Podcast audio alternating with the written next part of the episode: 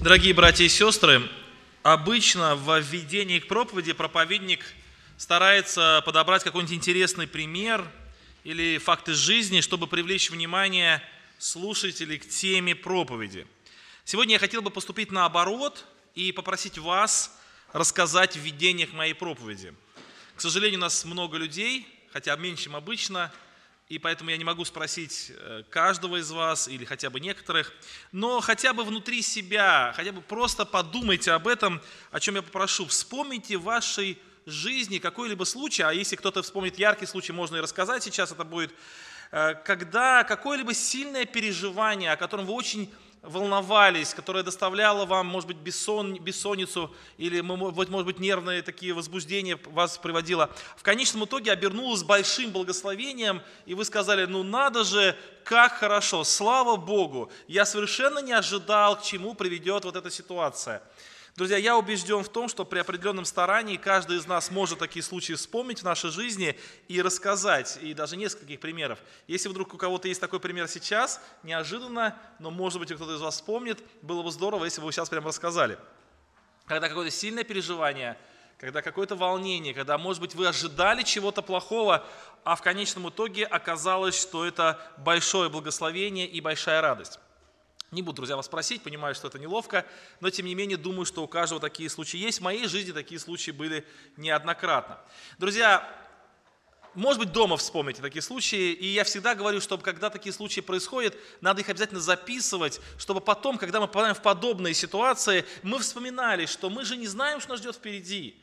Друзья, мы видим только ситуацию, которая текущая, сегодняшняя ситуация, но уже завтра или послезавтра она может очень резко поменяться, она может повернуться совершенно в другую сторону, и мы скажем, ну надо же, оказывается, Господь нас вел по этому пути, чтобы привести вот к этим злачным пажитям. Иногда дорога к злачным пажитям, она ведет по каким-то не очень хорошим местам. Ну так это логично, да? Если бы это были хорошие места, то мы бы здесь и остановились. Но раз злачный пажить только впереди, значит дорога еще не очень хорошая. Друзья, почему я вспомнил эту, ну, как бы, вот это, сделал такое предисловие? Потому что история, которую мы с вами читаем, это история царя Езекии, это конец первой части книги про Исаи, она как раз вот такая история. То есть Изекия очень сильно переживал. Изекия, давайте вспомним наше прошлое собрание, прошлую проповедь, э, когда Изекия и Иерусалим попали в очень тяжелые обстоятельства, посланники ассирийского царя, они пришли, они начали говорить возмутительные речи, угрожать начали, причем угрожать не только Езекии, но и всему народу. Они стали говорить о том, что разве вы можете противостоять против великого царя ассирийского, что сделает ваш Бог, другие боги не помогли народам и так далее, и так далее. Помните, мы с вами говорили о стрелах, которые направлял Рапсак против веры и упования Езекии. Друзья, и вот сегодняшняя глава, 37 глава книги пророка Исаия, она показывает, как очень резко и очень быстро поменялась ситуация. Как из ситуации, когда человек переживал, он стал радостным. Из ситуации, когда они дрожали от страха, вдруг пришла великая победа. Когда люди, только что были сильные, угрожающие своим оружием, обратились в бегство, и очень многие из них погибли моментально, буквально в один день все поменялось. Еще раз скажу, друзья, что в нашей жизни все тоже может поменяться в один день, очень быстро, поэтому нам не стоит никогда унывать, нам всегда стоит уповать на Господа, всегда понимать, что в Его руке все, и радоваться Его, его водительству, Его силе. Моя сегодняшняя проповедь, она будет состоять из двух частей – и в первой части мы посмотрим с вами на те благословения, которые произросли на почве переживаний Езекии, а во второй части мы посмотрим на поведение Езекии, как, как он себя вел, когда услышал вот эти страшные слова Рапсака, посланника ассирийского царя. Помните, в прошлый раз мы об этом говорили. Что он сделал, чтобы его упование сохранилось, это упование, которое подверглось нападкам. Но прежде чем мы расскажем о благословениях, которые произросли на почве вот этих переживаний, на почве вот этих искушений. Я хотел бы еще раз, друзья, акцентировать внимание на эту мысль, как, какое у нас должно быть отношение к нашим переживаниям, искушениям в жизни. Я об этом говорю так активно и говорю об этом несколько раз, потому что у меня в жизни как раз этого не хватает. Думаю, что это каждому не хватает.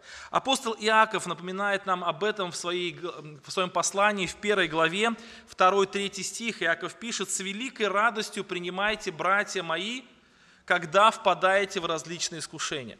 Это парадоксальные слова. Казалось бы, когда мы впадаем в различные искушения, когда искушение приходит к нам в жизнь, мы должны переживать, мы должны сказать, нет, нет, не только не сейчас, они нам не нужны, у нас сейчас другие планы, у нас сейчас, давай чуть попозже когда-нибудь, друзья, и мы хотим, чтобы искушения не было, но Иаков говорит с великой радостью, не просто с радостью, а с великой радостью принимайте когда впадаете в различные искушения. И ответ на этот вопрос, почему с великой радостью мы должны принимать, написано в третий стих, зная, зная. А что мы должны знать? Мы должны знать, что искушение производит большие благословения, зная, что искушение или испытание, в данном случае это синонимы, э, вашей веры производит терпение, четвертый стих, терпение же должно иметь совершенное действие, чтобы вы были совершенны во всей полноте, без всякого недостатка. Друзья, Бог заботится о нас и лишает нас недостатков. Он чистит нас, Он нас полностью облагораживает, и это делает через точильные камни, э, искушений и испытаний. И, друзья, в Ветхом Завете это показано вот на примере данной, данной ситуации, когда Езекия погрузился в очень серьезнейшее переживание, очень сложное испытание, искушение, но в конечном итоге он обрел большие благословения. Такой маленький пример, мне он очень сильно нравится, этот пример, я часто его привожу, как одного еврея спросили, одного равина, современного равина, спросили, как бы вы а, что бы вы делали или что бы произошло, если бы весь мир, абсолютно весь мир ополчился против вас и направил свои войска на Израиль, он, бы сказал, он сказал такую фразу, мы бы получили еще один праздник. Он говорит, что это значит? Он говорит, ну как, вот давайте вспомним, что было в Ветхом Завете, когда весь мир ополчился на Израиль, и у нас стал праздник Пасхи. Потом, когда весь мир ополчился на Израиль, у нас стал праздник, э, напомните мне, Пурим, да, то есть, друзья, Бог всегда защищает свой народ, и э, говорит, если весь мир ополчится на, на нас против нас, у нас будет просто еще один праздник. Мы точно не погибнем, точно не исчезнем, просто будет еще один праздник. Друзья, и хорошо, когда вот человек так понимает, э, друзья, мы понимаем, что мы теперь народ Божий, мы теперь церковь Христова, и теперь вот эти обетования, они в нас э, реализуются, но как мало у нас в это веры, да, то есть люди, которые могут ну, которые могут нам послужить примером своего такого упования. Мы должны тоже понимать, что когда приходят какие-то трудности, переживания, это просто еще один, э, это основание для еще одного большого праздника. Друзья, итак, что же случилось или какие, э, какие благословения в жизни Изекии пришли, когда он э, пережил вот это искушение, и народ израильский пережил, иудейский пережил, когда Иерусалим пережил. Друзья, очень коротко, не буду подробно говорить, Первое, это Исайя 37 глава, 30-31 стих. Э, здесь написано, что это будет время невиданного изобилия. И вот тебе, Изекия, знамение. Если в этот год выросшее от упавшего зерна, и на другой год самородное, а в третий год сеете и жните, и садите виноградные сады, и ешьте плоды их, и уцелевший в доме Иудином остаток пустит опять корень внизу и принесет плод сверху. Друзья, это очень образное выражение, но суть этого выражения, вот суть вот этих стихов, то, что у вас будет невиданное изобилие. Друзья, это относится в данной ситуации к физическому благословению, то есть они действительно голодали, они находились в осаде, у них не было, может быть, много средств к существованию, но через какое-то время они вдруг получат обильное такое благословение в виде вот большого урожая. И это физическое благословение, друзья, в нашей жизни так бывает. Я когда был маленький, еще помню, мне мама всегда говорила, что деньги, что деньги это похоже на навоз. Сегодня их нет, а завтра целый воз. То есть, друзья, и те люди, которые очень часто, вот они переживают о финансах своих, они не понимают, что все в руках Божьих, и мы поем гимн, что Бог, Он в одну секунду может из богатых в бедных превратить, и тех, кто жил в доме скудно, богатством наделить. Это Господь это может, друзья, и вот э, сегодня мы слышали вот эту мысль о том, что Господь силен обогатить нас всякой благодатью, в том числе и физической, и финансовой. И когда мы посвящаем свое служение Богу, когда мы, когда мы сохраняем упование, вот, друзья, Езекий, он сохранил свое упование, он мог подумать, но если я все-таки вот не соглашусь с Арабсаком, если я сохраню вот свое упование на Бога, может быть, мы от голода умрем. Иногда люди так думают, что если я буду верен Богу, если я буду э, сохранять заповеди Господь, если буду честен на работе, если я буду э, посещать все собрания, я же очень много потеряю, ведь у меня хороший заказ, вот у меня хорошие друзья, но мы знаем, как сегодня брат цитировал, что для, для дырявого кошелька человек работает, работает, работает, а денег нет. Нет денег, погряз в кредитах, погряз в долгах, денег нет. Еще больше работает, еще больше. Больше собраний буду пропускать, меньше Библию буду читать, больше буду работать, и все равно ничего нет. Почему? Потому что Бог не благословляет. Бог не благословляет. Человек, который э, доверился словам Иисуса Христа, ищите прежде Царство Божие, правды Его. Этот человек получает благословение, следующее благословение. Какое благословение? Написано, все остальное вам приложится. Друзья, для меня этот стих очень дорог, потому что вот если бы сказали так, Денис, ты приложи все, что ты можешь. А что я могу приложить? У меня очень маленькие э, возможности. А когда Бог говорит, я приложу все, что я могу. Друзья, у Бога огромные возможности, он столько приложит тому, кто служит Ему, что действительно окажется очень большое благословение. Поэтому даже в физических вещах, финансовых вещах, друзья, Бог благословляет человека, того человека, который, э, который сохраняет свое упование перед лицом искушений. Он не идет на поводу искушений, он сохраняет свое упование перед лицом искушений, и Бог его благословляет, в том числе и материально. Я хотел бы сейчас обратиться к молодежи, вот, э, к среднему возрасту, к молодым отцам, особенно отцам, вот мужья молодым, я точно знаю, что это искушение присутствует, потому что сейчас мы живем в скудное время, когда все очень дорого, когда зарплаты невысокие, когда очень высокие потребности, да, потому что человек, не обладающий там, последней маркой телефона, хорошей машиной, он выглядит как не очень хорошо, надо это заработать. И кажется нам, что давайте работать, работать и работать в ущерб Богу, в ущерб своей семье, в ущерб моей, моей, моему упованию, в ущерб моего чтения Библии. И кажется, все будет хорошо. Друзья, я не знаю таких людей. Я не знаю людей, которые сохранили бы, но я знаю людей, которые так вот, знаете, э, ну, как в моменте у них вырос достаток, но потом они все равно погрязли в долгах и больших проблемах. Но я знаю много людей, которые посвятили свою жизнь Богу. Да, они и работали, и хорошо работали, друзья, но они Богу уделяли должное место, должное внимание. Бог их всегда благословлял и никогда не оставлял без своего необходимого достатка. Друзья, мы видим, что время невиданного изобилия пришло на землю Иудеи после того, как Иезекия сохранил свою верность Богу. Друзья, еще один момент. Э, Исайя 37 глава, 36-38 стихи. «И вышел ангел Господень и поразил в стране, в стане ассирийском 185 тысяч человек, и встали поутру, и вот все тела мертвые, отступил и пошел, и возвратился Синахирим, царь ассирийский, и жил в Ниневии. И когда он поклонялся в доме Нисхора, бога своего, Адрамелех и Шарацер, сыновья его, убили его мечом, а сами бежали в землю Араратскую. И воцарился Асардан, сын его, вместо него. Земля Араратская, кстати, да? Друзья, это не так далеко от нас. И что произошло? Мы видим, что Ассирийская империя, она разрушилась. То есть, когда 185 тысяч человек, это огромная армия, она, была, она погибла, она перестала существовать, э, Синахириму был вынужден вернуться в Ниневию, в столицу, он уже не имел возможности выходить куда-то.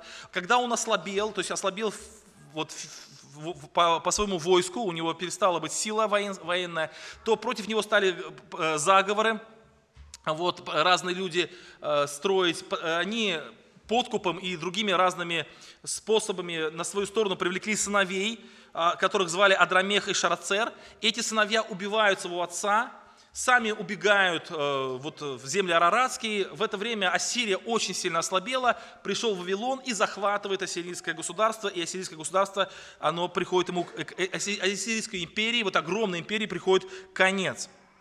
Друзья, Э, Езекия, один человек, фактически один человек, царь маленького города, Иерусалим был маленький город, оставшийся фактически в одиночестве, один человек, сохранивший свое упование, друзья, он поменял политическую картину всего мира того времени. Ассирийская империя рухнула, потому что один человек сохранил свое упование.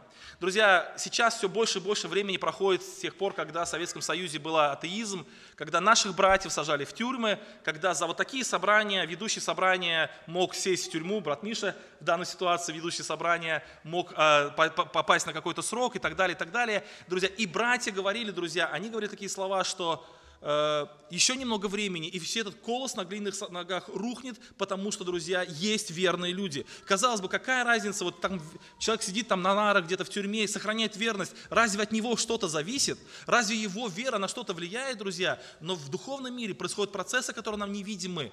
И, друзья, огромные столпы рушатся благодаря вере одного человека или нескольких людей. Мы видим, что Езекия сохраняет веру. Он не допускает Рапсака э, вот, вот эти посеять сомнения в Боге. Он Он не допускает этого. Он сохраняет веру. И, друзья, и мы видим, что Бог вступается, и целая Сирийская империя рушится – рушится и политическая карта мира меняется. Сегодня очень сложная политическая обстановка в мире. Друзья, мы знаем, что вот несколько лет назад в Беларуси были волнения, сейчас война идет. Друзья, очень много разных переживаний, и верующие, они не знают иногда, как поступить. И самое главное, что мы должны сделать, мы должны сохранить веру в Бога. Мы должны сохранить веру в заповеди. Мы слушали вторую проповедь, там очень хорошая мысль была. Благоговеть перед конкретной Божьей заповедью. Не просто в целом я благоговею перед Божьей заповедью. Я в принципе верующий, но я в принципе почитаю Бога. Я вот конкретно сегодня утром проснулся, и я благоговею перед Божьей заповедью, что нужно в Дом Божий идти. Вот я перед этим благоговею. Вот я сижу на собрании и благоговею перед тем заповедью, что надо слушать внимательно. Я пришел там куда-то еще и на работе нахожусь, там, или где-то, я благоговею пред Божьей заповедью, я сохраняю упование в конкретный момент времени. Друзья, и вот это упование, оно может переменить весь мир. Поэтому, друзья, э, изменение политической картины мира – это следствие э, великого упования Езекии. Поэтому сейчас лучшее, что может сделать христианин в наше время, это остаться христианином, остаться верующим человеком, сохранившим упование, человеком, сохранившим любовь к Богу, к людям и верно преподающим Евангелие. Друзья, если мы такими людьми будем, мы повлияем на мир значительно больше, чем если мы пойдем на митинги или будем еще что-то делать, друзья. Это все не работает, работает действительно упование на Бога. Друзья, мы видим третье, что прославился Господь. Прославился Господь. Мы видим, что во всей этой истории великая слава Богу. Когда человек сохраняет свое упование, я хотел бы отметить очень важную мысль, что упование, оно дает Богу возможность действовать. Когда человек говорит, Господи, я делаю, как Ты сказал, а все последствия за Тобою – то мы даем право Богу действовать. Если мы действуем не как хочет Бог, то мы сами решаем вопросы. И Господь говорит, ну извините, я тогда в стороне, я не могу действовать, потому что не по моему плану идет. Но когда мы говорим, Господи, я не вмешиваю ситуацию, я знаю, как Ты хочешь, чтобы я поступал, я так буду поступать, и все в Твоих руки. И тогда Бог вмешивается, Бог вмешивается. Вот представьте, сколько нужно было бы сил Езекии, чтобы преодолеть 185 тысяч ассирийских подготовленных воинов – Таких сил ни у кого нет. В Иерусалиме было меньше людей. Но, друзья, Бог вмешался, и Бог прославился, потому что Иезекия дал ему право действовать. Когда мы с вами, друзья, сохраняем упование, когда мы с вами сохраняем верность Богу, то Бог начинает вмешиваться, и в конечном итоге Ему слава. Когда мы сами действуем, то если у нас хорошо получается, то слава достается нам. Если у нас плохо получается, что чаще всего происходит, то слава вообще никому не достается. Но если мы даем Богу право действовать, то слава достается Богу. И последняя очень важная мысль из этого отрывка, это Исайя 37 глава, 31-32 стих. А, я часть уже стиха этого цитировал. «И уцелевший в доме Иудином остаток пустит опять корень внизу и принесет плод вверху. Ибо из Иерусалима произрастет остаток и спасение от горы Сиона. Ревность Господа Саваофа соделает это». Друзья, этот стих говорит о том, что через упование Езекии сохраняется рост обетования и создается условия для прихода в мир Мессии, то есть рождения Христа. Я поясню эту мысль очень важную. Когда-то в Эдемском саду Адам с Евой согрешили, и им уже было обещано, что придет Спаситель, который избавит их от власти сатаны. И вот это семя, посеянное в самом начале мира, Христос сам, с самого начала мира сказал, что я готов идти готов идти, я буду идти. Вот с самого начала мира вот эта тайна спасения, она была в действии, друзья, и она сохранялась через верных Богу людей. Бог всегда искал людей, которые пронесут, и через которых вот это обетование может развиться и вырасти, и прийти э, и в, в человечество в Иисусе Христе. Вы знаете, иногда возникает вопрос, почему Бог так строго в Ветхом Завете э, наказывал народы, почему так строго относился к грехам потому что Он хотел, чтобы сохранилась чистота в Ветхом Завете. Потому что Христос должен был родиться через чистую девушку. Не просто через чистую девушку, не знавшую мужа, но через девушку, богатую смирением, богатую добродетельностью, через лучшую представительницу женского пола, друзья. И если бы не было вот этих святых людей Божьих на протяжении всей истории человечества, то никогда бы такая девушка просто не родилась бы. Вот сейчас, как вы думаете, легко найти девушку, подобную Марии, через которую бы мог Христос родиться? Мир настолько развратился, можно бы сейчас Марию найти или нет? Может быть и нет, а может быть и да. Дай Бог, чтобы были такие еще девушки. Но Бог сохранил, вот всегда в течение всей истории человечества всегда были люди, благодаря которым сохранилось вот это обетование. И родилась Мария, а потом родился Христос. Друзья, и Иезекия был один из таких людей. Написано, что благодаря тому, что Иезекия сохранил упование, написано, что из Иерусалима произойдет остаток, вот остаток, их немного людей, а из него спасение произойдет, друзья. Христос родится.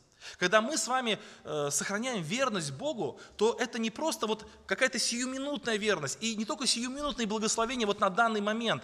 Друзья, это еще и определенный, друзья, э, такой, как бы сказать, часть Божьего пути. Возможно, мы уже умрем, и нас не будет, но через какое-то время где-то произойдет большой плод благодати, потому что Бог использовал нас как канал, через который Божья благодать действует. Друзья, и это верность.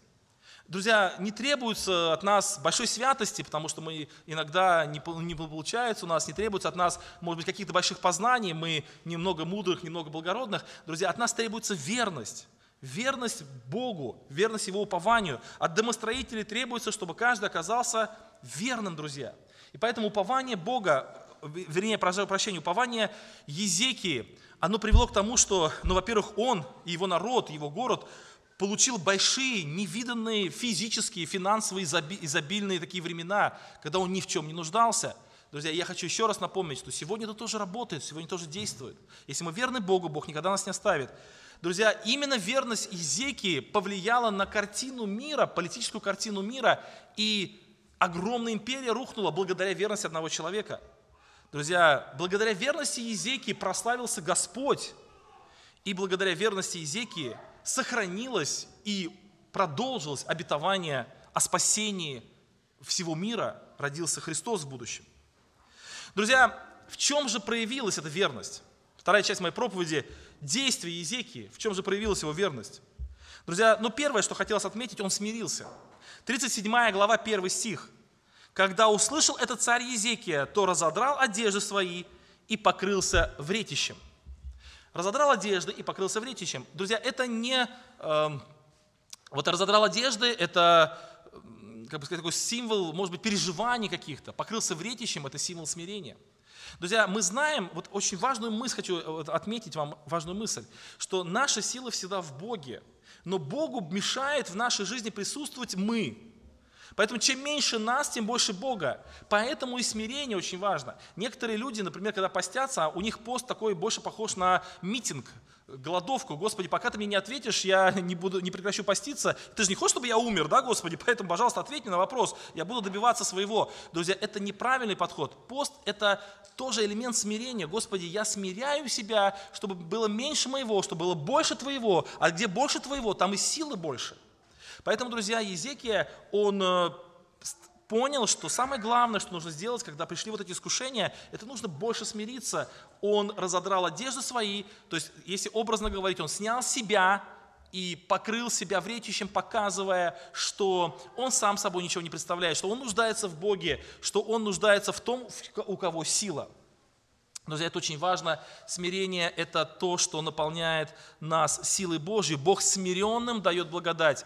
И это единственный способ привлечь Бога на свою сторону – это смириться. Поэтому, друзья, когда мы смиряемся, когда мы смиряемся, я еще раз скажу, в посте, например, но смиряться не обязательно, не только в посте можно, когда мы смиряемся в наших отношениях, когда мы, например, оказываемся в какой-то ситуации, где мы страдаем, и мы в этой ситуации смиряемся, друзья. Нам иногда кажется, что это никак не связано с какой-то нашей другой проблемой. У нас где-то переживание вот где-то здесь. А вдруг я еду на машине, меня подрезали, и я смиряюсь, не отвечая ему ничем, я смиряюсь. Друзья, но вот это тоже смирение, которое которое приносит благословение в нашей жизни, и в каком-то другом месте мы одержим победы.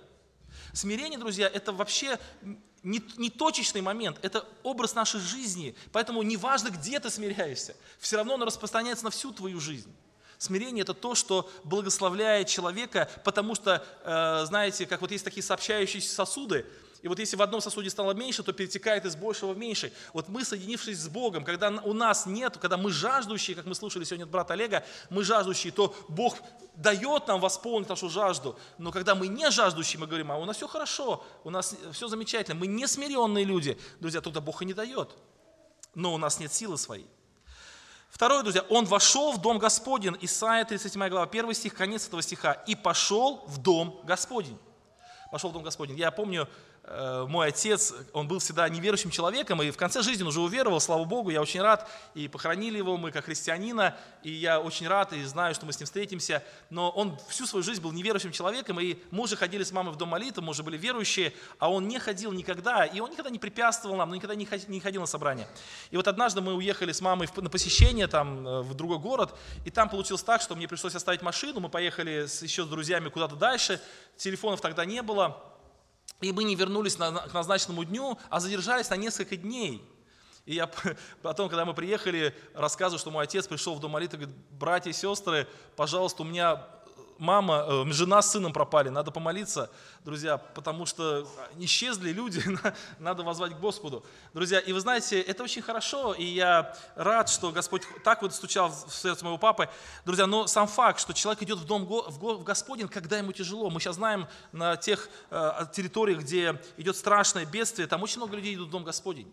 Почему? Потому что они понимают, что там э, есть э, помощь. И Иезекия пошел в Дом Божий. Он не стал справляться один со своей проблемой. Он не сказал, я буду один, я же царь, я буду один, друзья. Он разодрал свои одежды, хотя царь, да, оделся вретищем. Он всех своих, кстати, сановников одел во вретище тоже. А вретище это такая, э, как бы сказать, мешковина, которая очень жесткая, она дерет кожу, когда ты ее надеваешь на голое тело, она такая, знаете, раздражает кожу, дерет кожу, это такой символ смирения. И он пошел в Дом Божий, он пошел туда, где Господь. Он пошел, по-нашему, если говорить, он пошел бы в церковь, он пошел там, где находится Бог. Друзья, что он еще сделал? Он послал э, к пророку. Исайя 37, 2 стих. «И послал Иелиакима, начальника дворца, и Севну, писца, и старших священников, покрытых вретищем». Обратите внимание, тоже покрытых вретищем, к пророку Исаию, сыну Амосу. Друзья, послал к пророку, опять-таки царь признает, что он царь, он управленец, он государственный деятель, деятель, но есть пророк, есть тот, кто с Богом имеет общение. И здесь очень, кстати, интересная мысль, что Езекий был благочестивейшим царем. Написано про него, что не было ни такого до, ни после, и тем не менее он не до конца понимает Бога. Друзья, в нашей жизни то же самое. Мы можем быть очень хорошими христианами. У нас все может хорошо, друзья. Но это не значит, что мы до конца полностью одни понимаем Бога. Я уже как-то говорил эту мысль, что мы с вами являемся ну, такими детищами, что ли, или последователями вот, э, гуманизма. И в 16 веке эпоха Возрождения, она совпавшая вот с эпохой Возрождения в церкви, то есть с эпохой, с эпохой вот протестанти, появления протестантизма, и вот эпоха Возрождения, это культурная такая э, э, особенность или культурная эпоха такого времени, она чем характеризовалась? Она характеризовалась возврату вот к античности, возврату к Риму, к Греции, к их идеям и к их вот, э, целям. Друзья, и одна из идей и целей вот, античности, и одна из целей вот, и идей э, вот, эм, э, эпохи Возрождения, и мы с вами, наследники этой эпохи, это то, что человек самодостаточен, что ему никто не нужен, что он сам по себе имеет в себе все необходимые силы, чтобы решать свои проблемы, и даже признаться кому-то в своей слабости, это как бы стыдно и греховно, и плохо. Друзья, церковь, она всегда существовала в общности. Церковь, она противопоставляет себя миру тем, что церковь – это общность, это не один человек. И Бог спасает церковь, Он не спасает меня, Он не спасает Мишу, Он не спасает Сергея, Он спасает церковь. И находясь в церкви, мы спасаемся. Это как в ковчеге, мы находимся в ковчеге. Вот как вы думаете, Ной с сыновьями в ковчеге могли немножко друг с другом поссориться или нет? Могли же, да, немножко поссориться, но тем не менее, они оказались в ковчеге, они все равно спасались. Даже между ними какие-то были не очень хорошие отношения, они все равно спасались, потому что они в ковчеге. Друзья, так и мы находимся в церкви. И вот мы видим, что из, из, это, Иезекия посылает к, тому, кого он понимает, что он ему нужен – Друзья, мы друг другу очень сильно нужны. Он посылает к пророку, и я знаю, вот когда еще я был молодой совсем, только уверовал христианин, нас учили братья и сестры, что очень хорошо идти к братьям-служителям, к другим братьям, к старшим сестрам каким-то, если сестры к сестрам, советоваться, молиться вместе. Друзья, сейчас это как бы теряется. Сейчас все меньше и меньше э, тех людей, которые готовы исповедоваться, потому что они хотят свои проблемы решать сами.